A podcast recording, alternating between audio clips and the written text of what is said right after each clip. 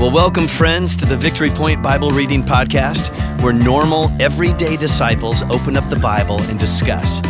We don't claim to be theologians here, but no one ever said you had to be to read and interpret and apply the Word of God to your life. So thanks so much for joining us today, and here's your host. Well, good morning and welcome to our Bible reading podcast uh, for this week. This week uh, is Monday, September 27, and I am your fourth week of the month host, uh, Steve Durr, and I am excited uh, to be with us this week, to be with you this week, and for our guest. Uh, for many of you, um, you are familiar with this guest. Uh, matter of fact, this guest is um, the creator and originator of the Bible Reading Podcast. Uh, Mr. Brendan McClanahan is back with us uh, for this week. I'm so excited. Um, and so, Brendan, uh, the people have missed you. Uh, the the crowds, your fans, they they long to hear from you. So, um, can you just give us a little update about what's been going on with you and and the family, and just kind of for those of us yeah. who haven't seen you for about six months? Yeah. So. First of all, Steve, um, man, this is such such a joy. This is this is one of my happiest things in the world is to oh, have created something and then to see it like keep going um oh, you know in your hands and in the hands of other get hosts. And so it just makes me so happy to know we're we're doing this and i get to be back here as a guest. Um so thank you for uh, yeah. uh, inviting me. Um there was a it was a very pleasant surprise to be invited uh, back to be a guest on this. So Oh, for sure. I am glad it worked. Yeah, yeah. So I think last time I was at Victory Point was probably the end of February, maybe the beginning of March. Um, and since then, um, Hannah has turned one, our youngest daughter. Um, Grace has turned four. Jane is still six, um, and she's going to first grade. Grace is in preschool now. Oh. And um, my wife Rachel is um, no longer working at Bethany Christian Services. I guess we've, we've both made big transitions this year. Yeah. Um, she's transitioning to being a counselor, um, compassionate Christian counseling up in um, Ferrysburg, Spring Lake area. So um, she's making that transition right now, which is really exciting. And of course, I made a transition to working with Fuller Theological Seminary and yeah. Incorporated, mostly working with church planting leaders. So there's people working all over the world to start new faith communities. And um, the hardest thing for them is discerning the holy spirit. And uh, that's a long discernment road often to try to get off the ground and, and start something from nothing seemingly. Yeah. To follow the holy spirit into new contexts um, in faithful ways. So um, with both those organizations, I get to come alongside those kinds of leaders and um, encourage them, help them discern, um, help provide resources and connections and relationships for them so that they can really um, keep moving forward sustainably um, in the mission God's called them on. So that's that's what I'm doing. So there's a lot of hats I'm wearing in all those different roles, but that's the main focus of what I've been doing. Well, it's good to hear. I mean, of course, we miss having you around, and and uh, it's not quite the same without you. But I'm excited to hear that um, God is using you and your gifts in a in a real way to uh, to um, impact the lives of people who are looking at starting uh, starting churches and, and just kind of that whole process. And you're able to walk alongside them with that process. So thank you for that. Um, actually, I have one other question because our Bible reading uh, plan is based on um, the Common Lectionary series, I, I, believe. And that's something that you also kind of brought to Victory Point back in the day. I'm not sure how many of our readers are really familiar with what that is. Could you just give us like a yeah. 30 second synopsis of what that foundation is yeah. for our weekly reading? Yeah. So when I was in seminary, Western Theological Seminary in Holland, um, that's when I we, we we would go to chapel every every day that there was classes we'd go to chapel and that was a really valuable experience for me to be engaging in worship consistently. And every day, someone would be preaching from some text. You know, one of the students mm-hmm. would be preaching from God's word from the text. And um, it was like from all over the map. Sometimes it'd be a psalm, sometimes it'd be an Old Testament. I was like, what? What is this? And someone yeah. said, it's the Revised Common Lectionary. That's what we use as a seminary. And they said, people all over the world use the same reading plan.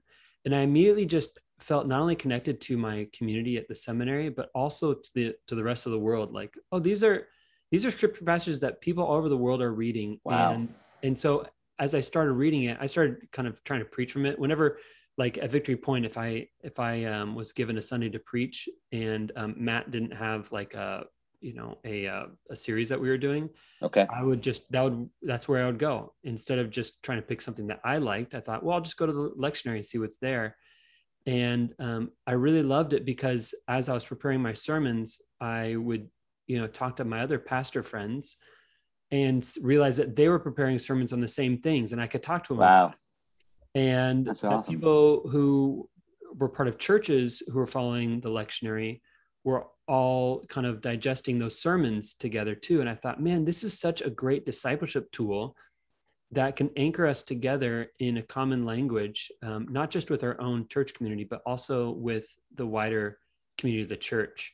So that's why I kind of chose it for for this podcast. Um, I mean, in some selfish ways, it takes a lot of the work after out of having to like figure out, okay, what's our what's our big series? What's a scripture I'm going to focus on? What Sure. Yeah. for this and just let the holy spirit guide you through scriptures um, Yeah. through like the community of voices so Yeah. so that's um that's been something that's uh, been part of my own devotional life and it's that's kind of why i based it off of it for the podcast Well, that's that's awesome. I think uh, those people who've been listening to the podcast for a while since its inception, or at least for the you know past several months, I think they understand that that is something that we at, at Victory Point read through together as a congregation. That's one of the reasons why we use it. So we as a congregation are always talking about, reading about, and listening to the Spirit on the same passages. But it's kind of neat to be reminded that it's not really just the Victory Point family or Yeah. the Victory Point podcast family.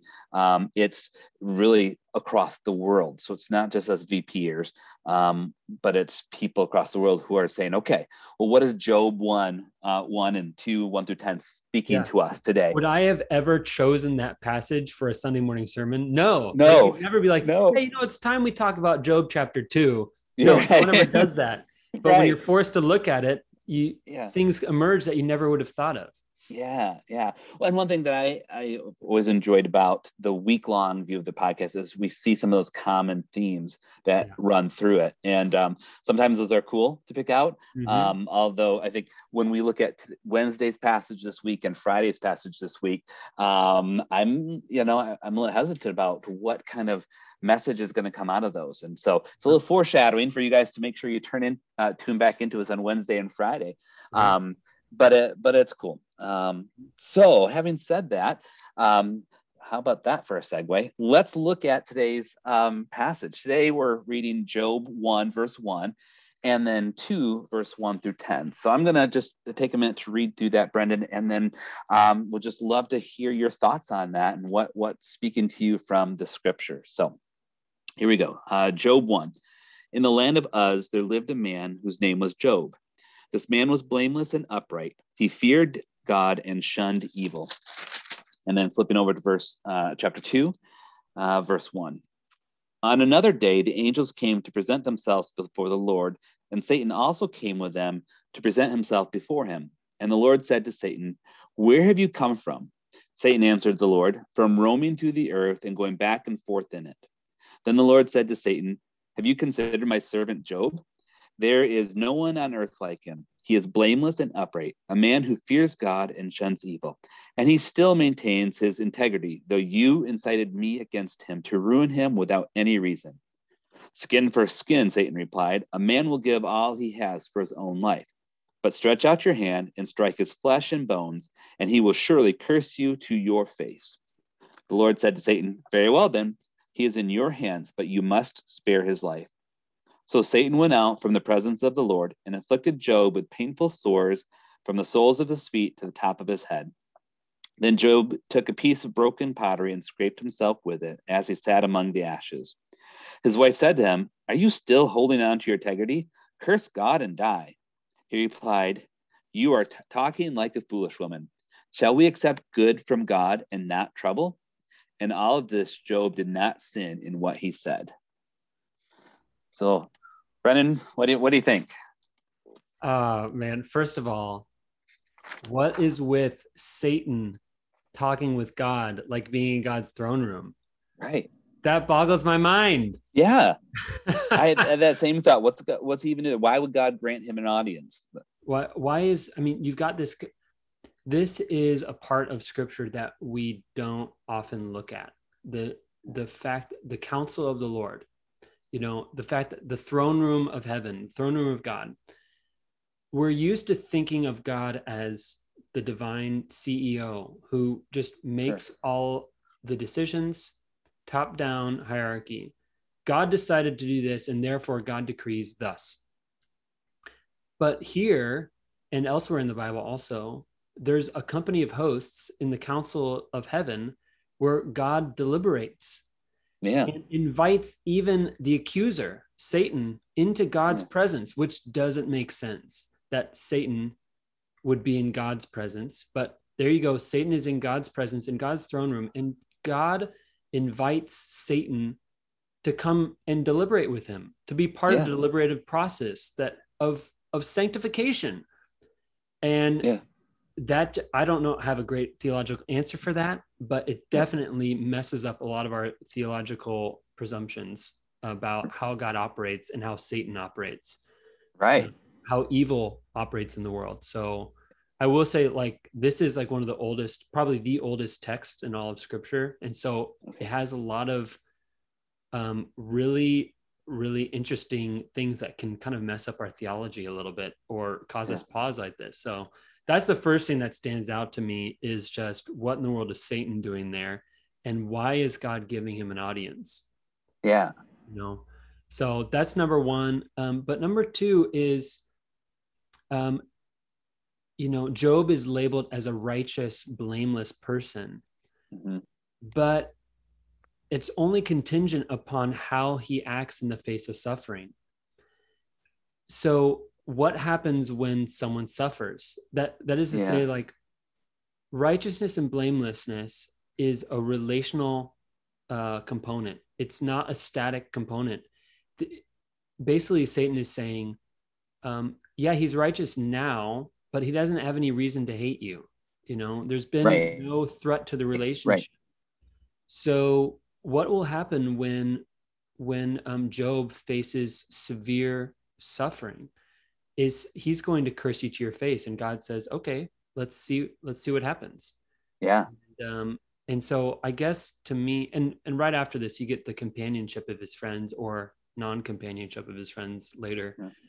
um, so you've got this static concept of righteousness piousness maybe that i think we as christians probably hold up higher you know?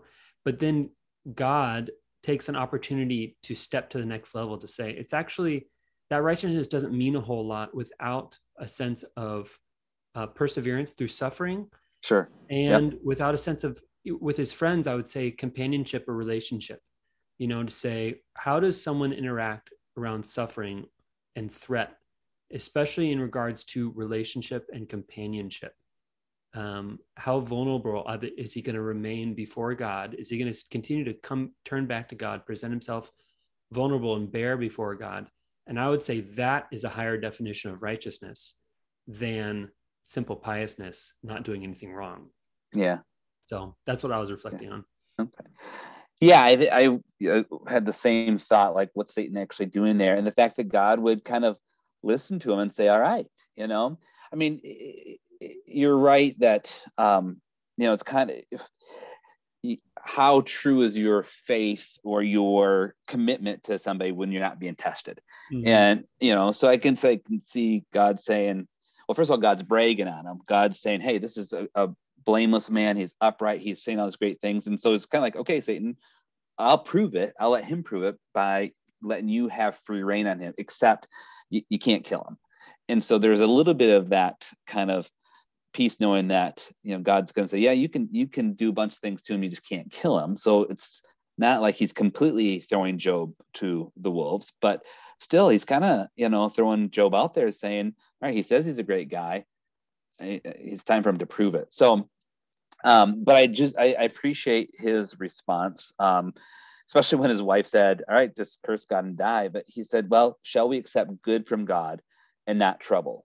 I think that's something for us nowadays to be thinking about. Yeah, it's it's easy to praise God when things are going well, but when you when something doesn't go the way you want it to, maybe when you're locked a, in a room. When you're locked in a room, right? When you're uh, when you're in COVID quarantine. Uh, not saying that's anybody on this podcast, me, but um, you know, when, when, bad things happen, are you still going to stand there and, and praise God?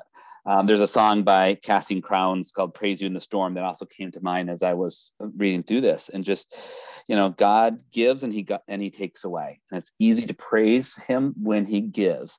Um, it's hard to praise when He takes away. So I yeah. guess that's a challenge for us. Um, yeah, I mean, to pull those two things together, how often when something bad happens do we we we um we assume that it's an act of the enemy or mm-hmm. evil you know and i'm not saying not to to see you know the hand of evil at work in our lives as well. But um, this passage kind of confounds that um, brings those two things together to go what if through this suffering um, god is actually wanting to draw closer to me? yeah. and i'm not sure exactly how it works or how you know god ordained you know this bad thing to happen to me. I, I wouldn't say that but um how is god like how is this an opportunity for me to draw closer to god and, and experience a different level of vulnerability with god rather than just praying it away you know mm-hmm. yeah well one thing that um you know, often you hear oh this person had the patience of job um mm-hmm. and uh, yes i think job was patient but i think maybe a better way to phrase it is does do you have the trust or faith of Job?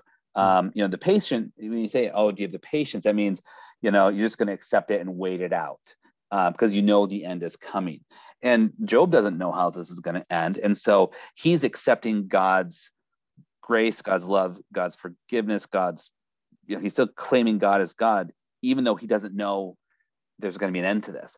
And yeah. so it's more an act of trust or faith than necessarily an act of patience. Um, I don't know if that makes any sense, but um, that was something that that struck out to me too. Stuck out to me too.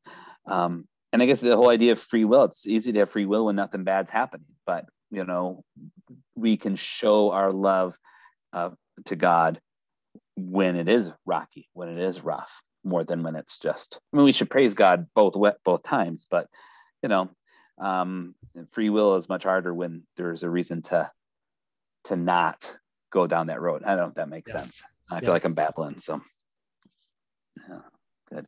Well, any other, as we kind of maybe wrap up this passage in the, today's podcast, anything else that kind of jumped out at you or anything else that you wanted to share from this? No, I think that's it. I'm ready to jump into the next one tomorrow.